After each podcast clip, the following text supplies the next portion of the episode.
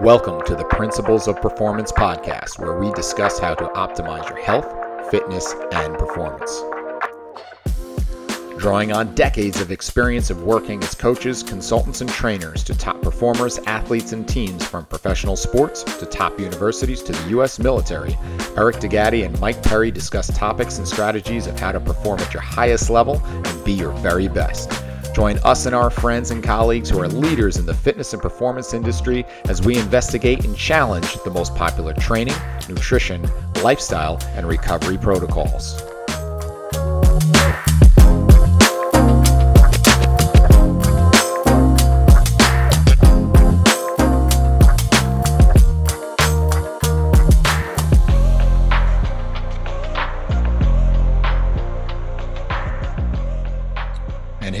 Back again with the Principles of Performance podcast. Welcome, everyone. My name is Eric D'Agati, along with my sidekick, Mike Perry. Michael, welcome to the show once again for episode number four.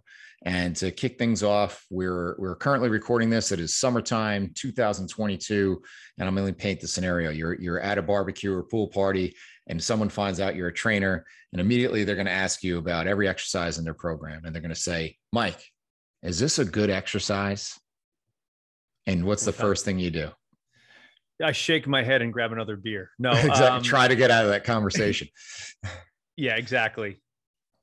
So um, that's what we're going to basically talk about. Is we we teach about program design and how to put together effective training programs for for fitness and health and performance. And so most people go first to exercises right? They they say okay well how am i going to choose the best exercises for my program? And hopefully you're going to learn uh, over the course of of this discussion is that that's one of many many many variables and there's a lot of thought that actually goes into what makes an exercise go into your program or not. So um I think a big part of of distinguishing the the um, format and and really the foundation of what we're going to talk about today is is something that you talk about mike is is the difference between a program and a workout right? Because they're, they're two very different things but people don't always understand that. So why don't we clarify that first? Because that's going to give some context to how we choose exercises.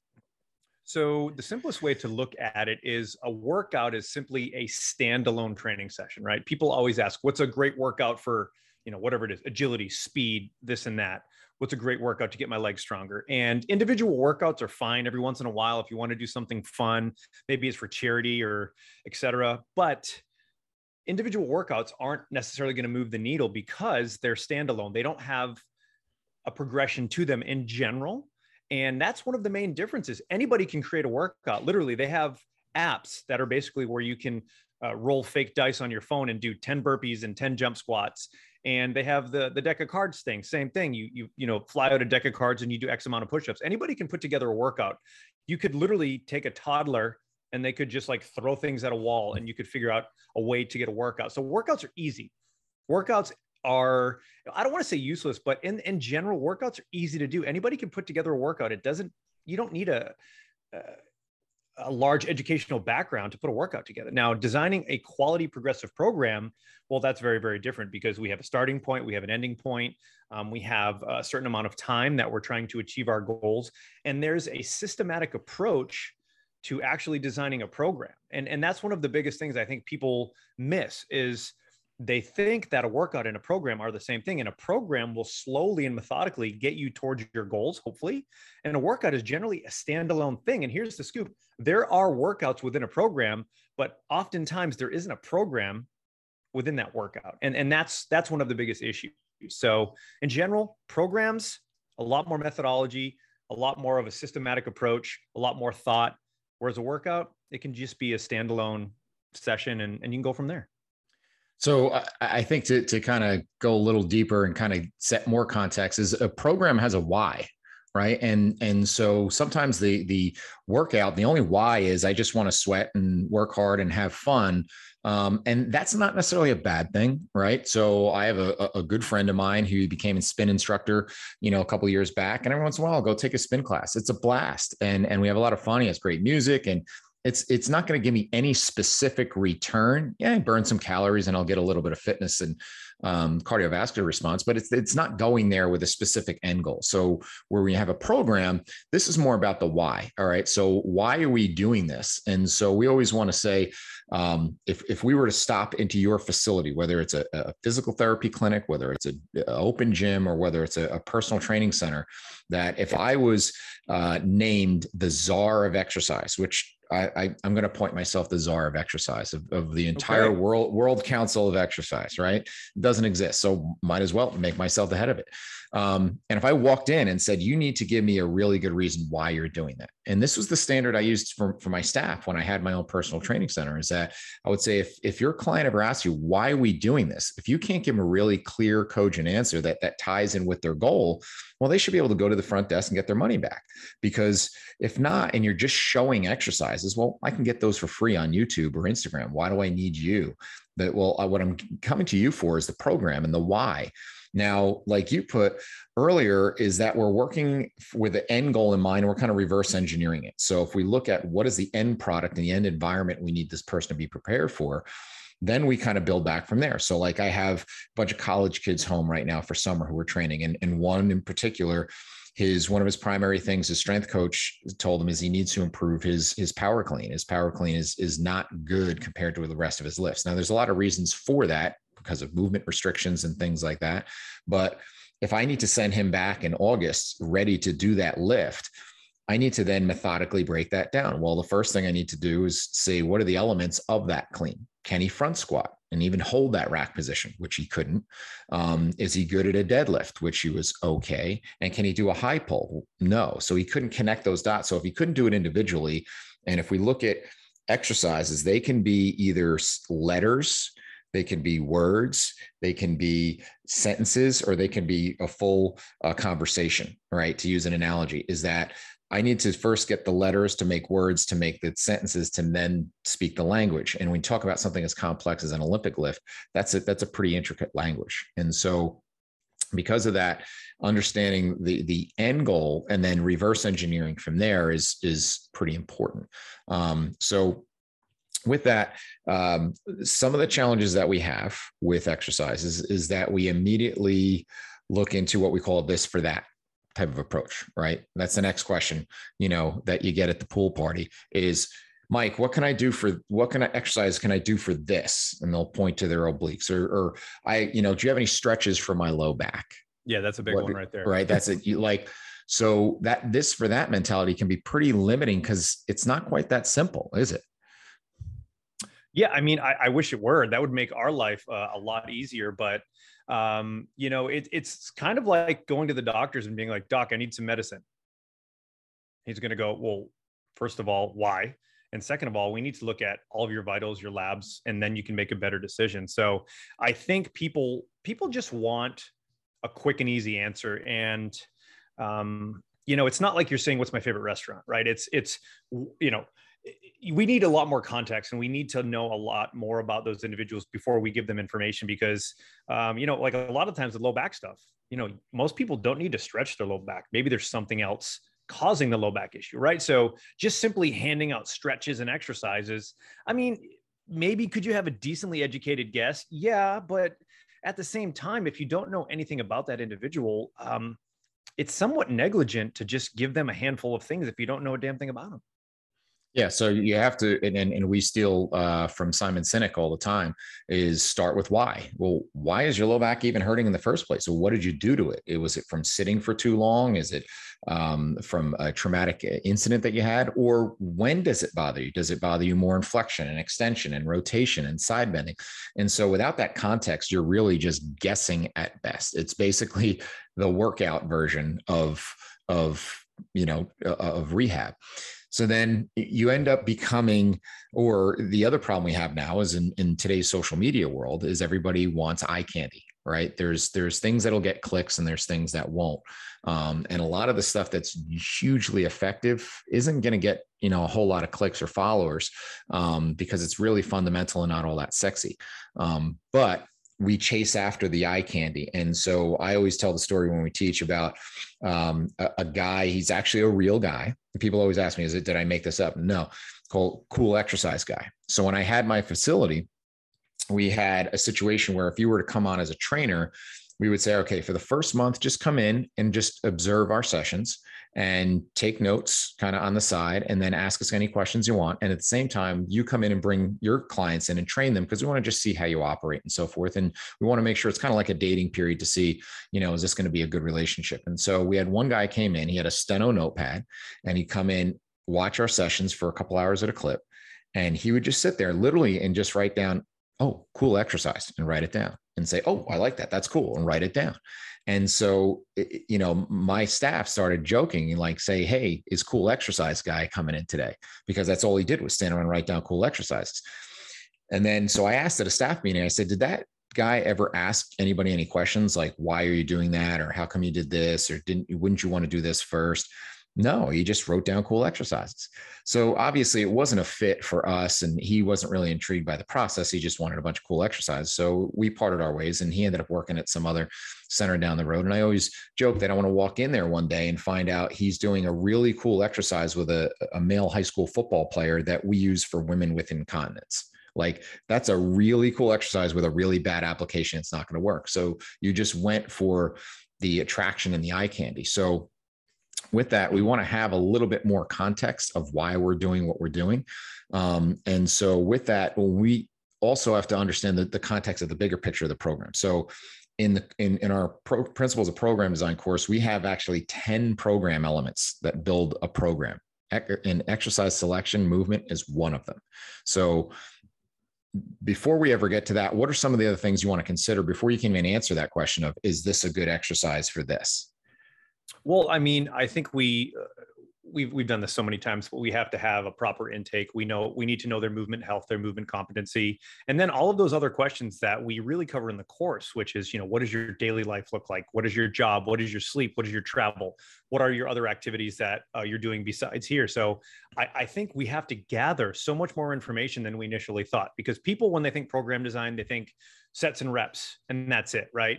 And yes, that's important, but it's like you said, it's kind of the last thing because we need to know all of this other information beforehand before we can start doling out all these uh, simple exercises. And um, it is an art and a science. And I'll be the first one to admit early on, there were so many things that I had missed. And if I knew that information ahead of time, um, I think my clients would have had uh, a better outcome. So there's just so much to cover. But I, I, going back to one thing you said, I wanted to cover about sort of the online stuff, right? Um, cool exercises you see them on instagram and, and what what gets the most amount of likes on instagram? It's it's it's sort of novel exercises and fancy stuff right? It's sex sells so it's it's uh, bikinis and abs for everybody. And then lastly it's things that crush you. Like those seem to be like the three biggest hits out there and and the problem with that is it's marketing.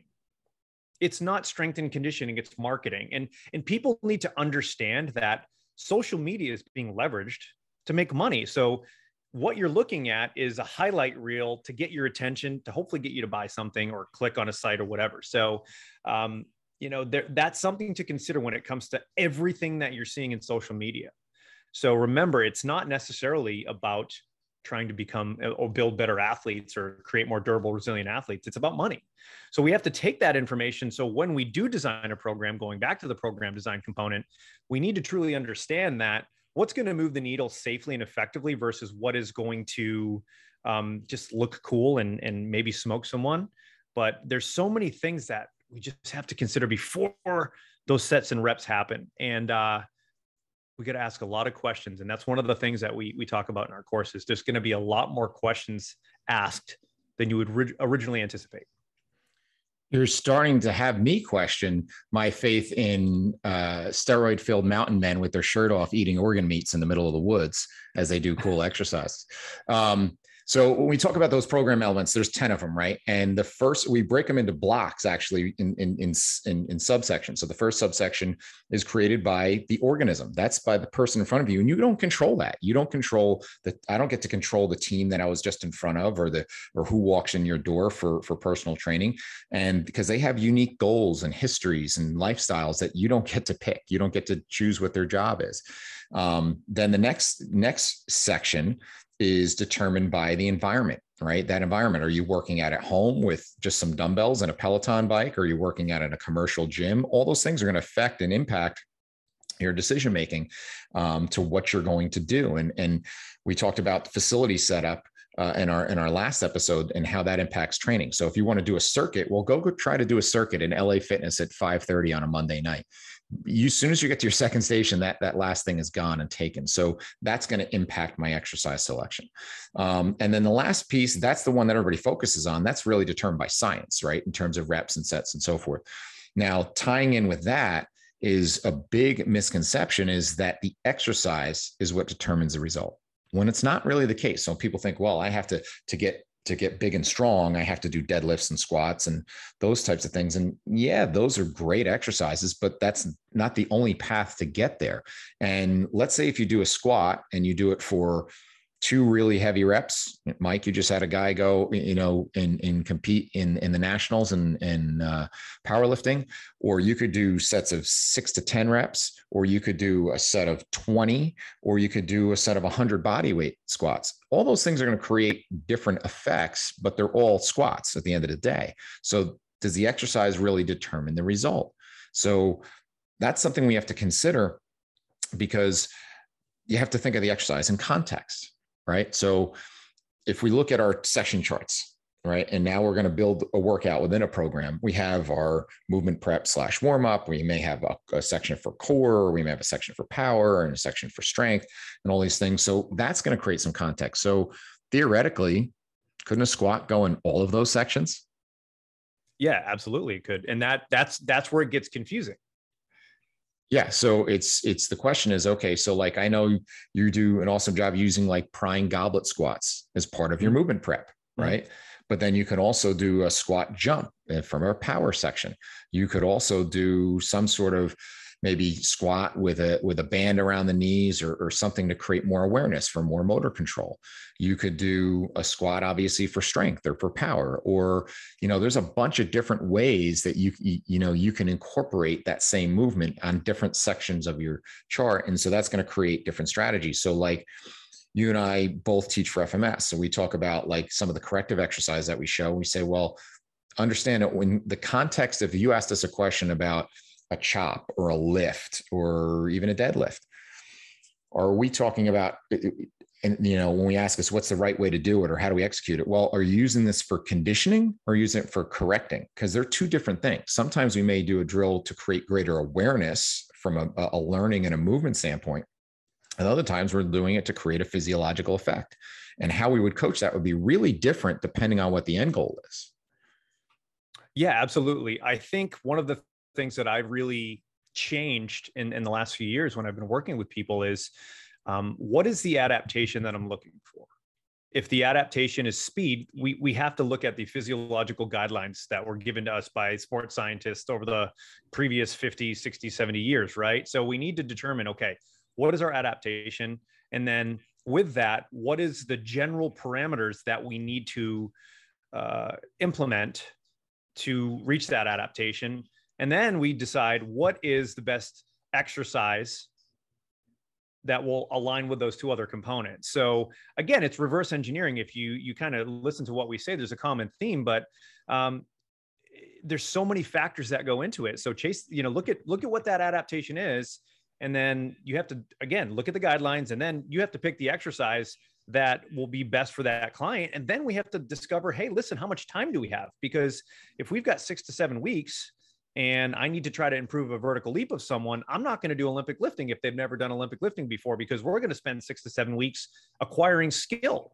And sure, will we get a little bit of, you know, maybe a little bit of power out of it in the in the process? Yes, but in that uh, short amount of time, our our goal was power, but it was really the program actually ended up being just skill acquisition. We didn't get more powerful because we were learning. So there's so many components and and those few things are just something to consider when you are designing a program.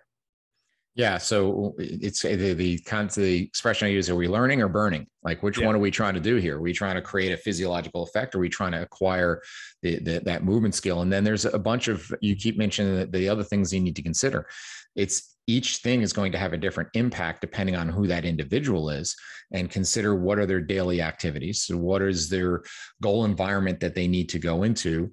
Um, what's their medical history injury history training history?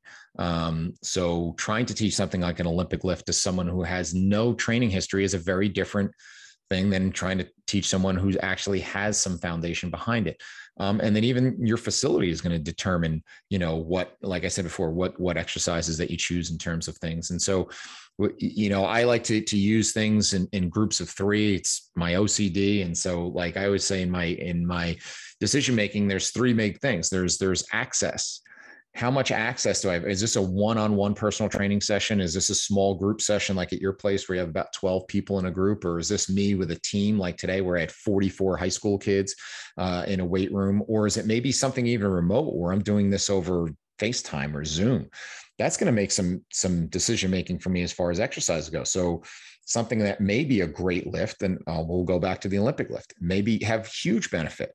Um, but if I don't have the time to teach it or I don't have the right uh, way to supervise and really coach it well, then that exercise doesn't become as good of a choice.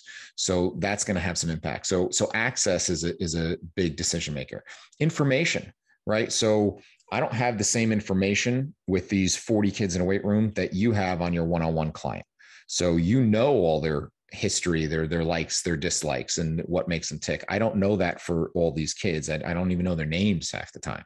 So I have to go with a lower common denominator from from um, a selection standpoint. And then the last, but certainly not least, probably most important is safety, right? What's going to be the thing that's not going to hurt anybody? You don't want to be no, known as the one that hurts people. And then we get into certain things that are considered high risk exercises. So uh, you're very well versed in in, uh, in kettlebells. You know, being a, a, senior instructor for for StrongFirst, so I'm sure you get a lot of it with kettlebells, right? What is safe? What is not safe? And people scared of you know these balls with with metal handles attached to them. So, kind of talk about how it applies, just as an example with kettlebells. Well, I think uh, so many people come in and they go, "I want to learn kettlebell training." Right, that's what they say. I want to learn kettlebells, and it's like, well, what does that even mean, right? Are you looking to learn sort of the hard style system that Pavel popularized in the U.S. and, and nine times out of ten, it's that, right? Um, but explain to them, listen, kettlebell training can be one of the most efficient and powerful ways to to get strong, to get durable, to get resilient. But there is a decent amount of skill that that goes along with it. And if you're not willing to put the time in to acquire that skill and practice that skill it's probably not a good modality for you because you can't just jump in and start you know doing a long cycle clean and jerk or start trying to snatch right? So we always have to let people know listen there is an amount of time that you're going to have to spend acquiring skill. Now depending on the in- individual and their background some will be shorter some will be longer but it does take skill. And, and with that skill, we're going to layer it. We're going to start to add things um, to the basics. And that way we can learn a little bit more, but we get a practice component out of it as well. So I, think the biggest issue with a lot of these uh, modalities that take a little bit of extra time to learn is people want immediately, they want the, the butt kicking workout, but they don't want to put the time in to learn to do it safely and effectively. And that is, that is the biggest issue that I find with kettlebell training. Now, another thing I'll, I'll kind of uh, pick up on that that comes from Pavel is uh, the expression he talks about the "what the hell" effect, which pretty yeah. much flies in the face of the this for that approach, right? That mm-hmm. if I do this exercise for this muscle, I'll get this result. Um, where he talks about the "what the hell" effect, that sometimes you could step away from deadlifting for months and do nothing but kettlebell swings and come back and your deadlifts got better. Um, yeah. We and I think what that speaks to, and, and I'd like to get your slant on it, is I, I think that speaks to the fact that we still don't really know. We just don't. And I think part of that is because there's just way too many factors from someone's sleep to their nutrition to their training history to their um, to their ability to to acquire skill and, and their their motor learning. I think there's just so many factors that go into what makes someone successful or not successful with an exercise program that this what the hell effect kind of it makes the answers, you know, makes for an easy answer. It's kind of like when the doctor says, "Oh, it's all in your head," it's because they don't have an answer, right? The what the hell effect for trainers is kind of it's kind of that that same thing. Like, I don't understand what just happened, but everything put together in the soup made something happen.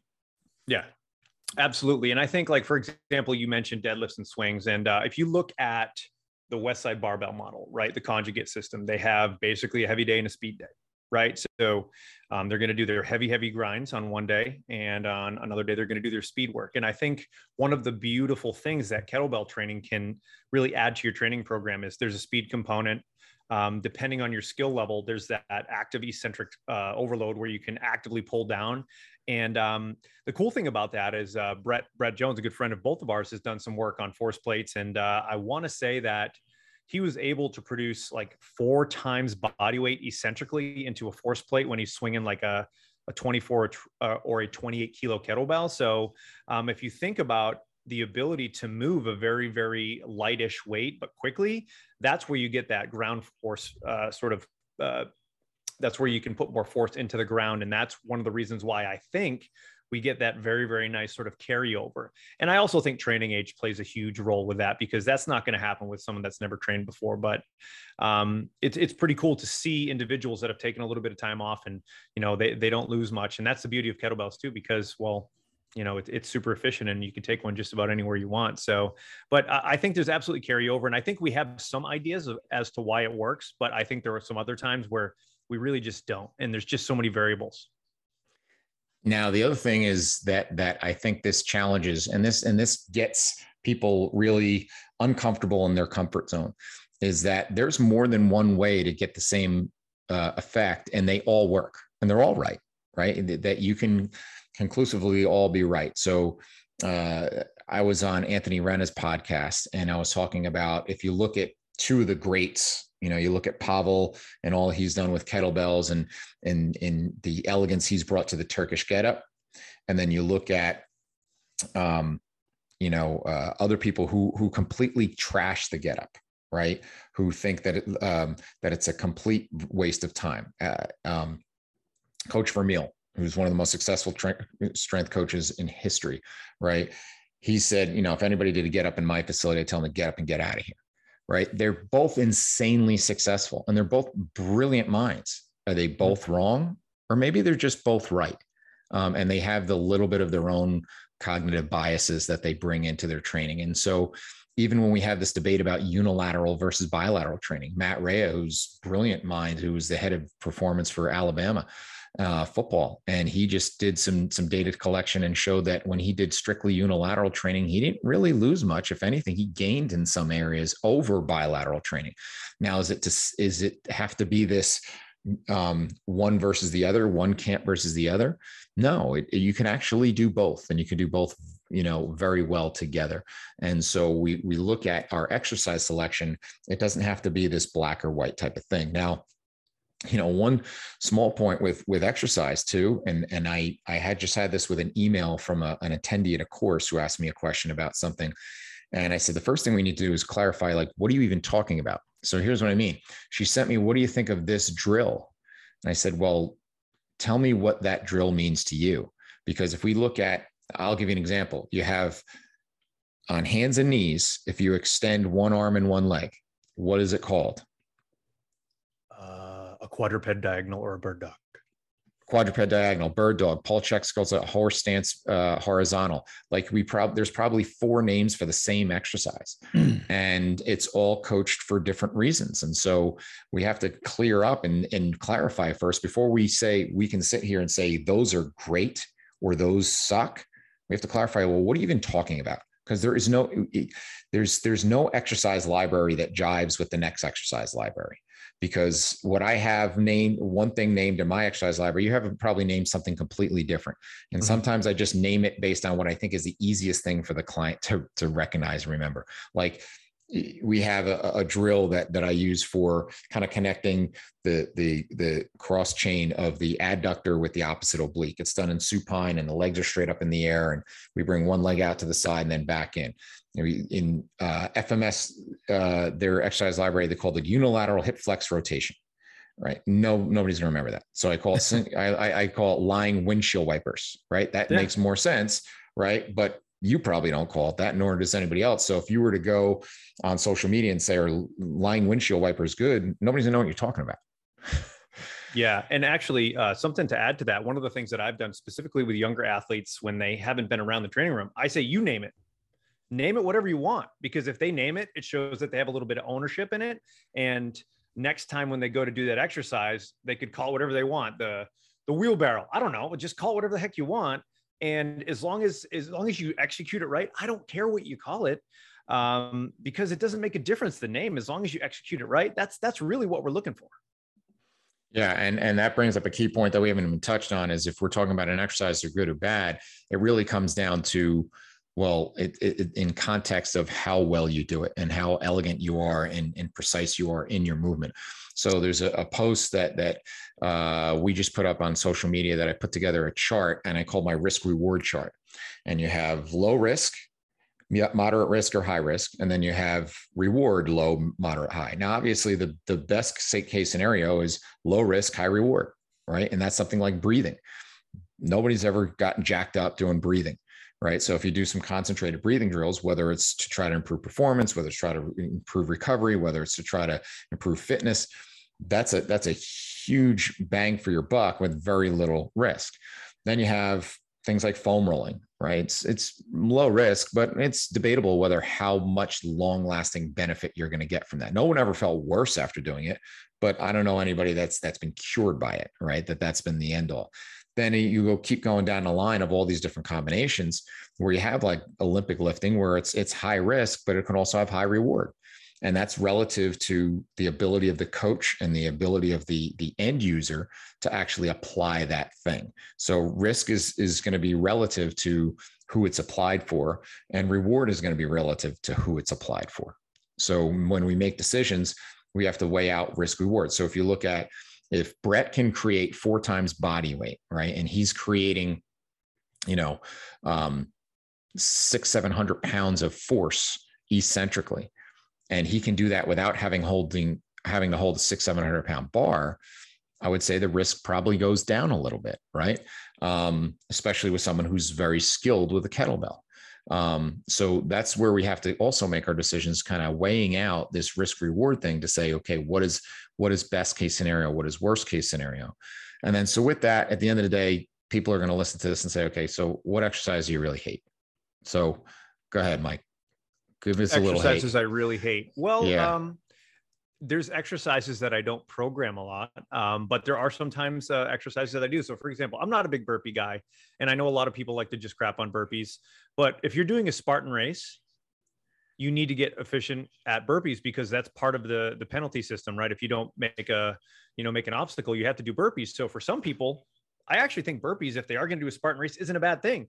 In the world of Brazilian Jiu Jitsu, we have this thing called a sprawl it's very very similar to a burpee. Now i drill you know i'll drill some sprawls with people but it's it's not sort of in a conditioning type fashion. So um, again i don't necessarily hate certain exercises. I just i prefer others based off of my goals and then i and then i go from there. So i'm not really married to anything. I mean i just uh, I, I try to make the decisions that are going to allow my clients to reach their goals as quickly and as safely as possible. But I need to know everything about them and, and what they're going to ask of their body because that's a big component of exercise selection in general. Yeah, and and that's something that people don't understand. Like, I don't care what exercise you do. I have no investment in what exercise you do in your program. I've seen enough people do enough exercises over 24 years that whether I give you a single leg deadlift or whether I give you a kettlebell swing, it doesn't matter to me at the end of the day. I really don't care. That being said, anything done on a Bosu ball, I pretty much makes my my my skin crawl. Um and it i don't know if it's even so much of the exercise it's just those damn things never have a place in the facility that actually gets out of your way. And so i end up moving it from one spot to another to get out of my way more times than not. And i, I just want to pop it and throw in the ocean. So um with with you know, apologies to the to the kind people at Bosu. It's just it, there's no place that that thing fits in my small little facility to make it work. And at the end of the day, I, I don't use it for anything. Right. So, um, so uh, let's flip let's flip the coin a little bit. Let's finish up. What's some of your favorites? Like, what's some of your go-tos? Like we talk about in, in the course. Like, there's some kind of big bang exercises that cover a lot of ground for a lot of reasons that end up showing up in some variation or machination in almost all your programs? What would those be?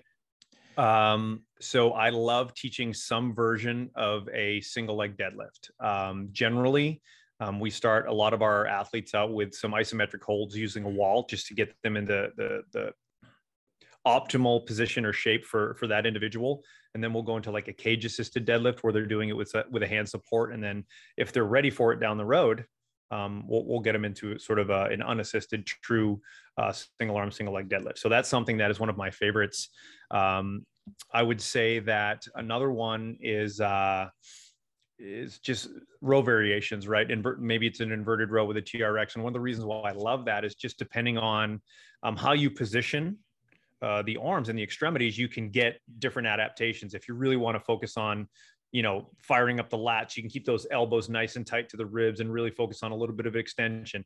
If you want to, you know, focus on the rhomboids, you can go a little bit higher and get at that 45 degree angle. That's another one. And then lastly, if you want to work on that posterior delt, you can do like a high pull. So I think some sort of row variation is huge. And um, I would actually say the last one would be just uh, uh, probably some farmers carries, just some loaded carries, uh, something that's going to challenge someone's pace, their cadence, their posture. Um, I think far too many people uh, go too heavy, but I've seen some pretty cool things happen with with carries in general. So I would say those would be my top three. Um, and then if we were going to add something else, I would say a get up variation. And here's why: everybody is going to get up off the floor at some point. Now, whether you're a fighter, you're going to be doing a tactical stand up. If you like kettlebells, you're going to be doing a loaded get up. But everybody is going to be on the ground at some point. Watch them get up. They're going to get up in some way, shape, or form that is going to resemble a Turkish get up. We're not dealing with the biomechanical component and, and introducing a load, but it's interesting to watch people because, especially if they're older, getting up and down off the ground can be really, really tough. So if you give them strategies on how to do that, it's essentially teaching them the several components of a, a Turkish getup. Yeah. So the some overlap that I have is is starting with the getup and and understanding that the the beauty of the getup is that it can be broken down into so many pieces. And then within that, I can utilize it and leverage it for so many different goals. I can use it as a mobility drill. I can use it as a as a control and stability drill. I can use it for strength. Um, I can use it for so many different things and different parts of it that there's usually at least one piece of that that I'm going to put somewhere, um, whether it's in your movement prep or whether it's a, a filler.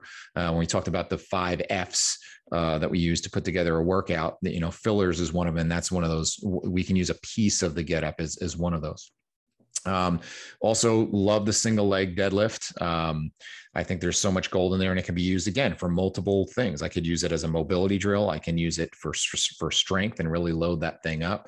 I can use it for control and balance, or I can even use it for athletic purposes.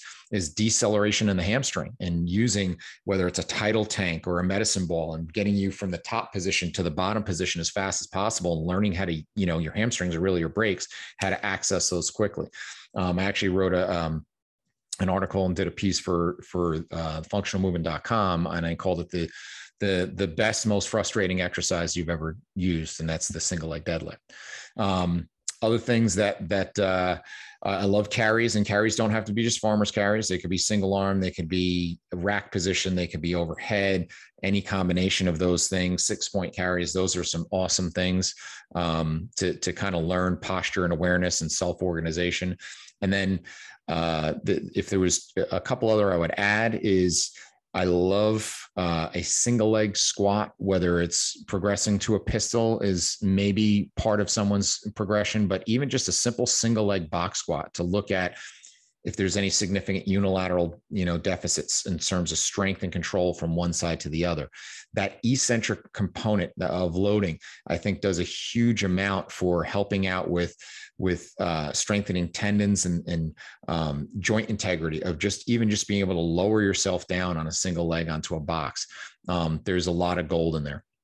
Then in terms of the upper body different progressions slash regressions of the push up and pull up.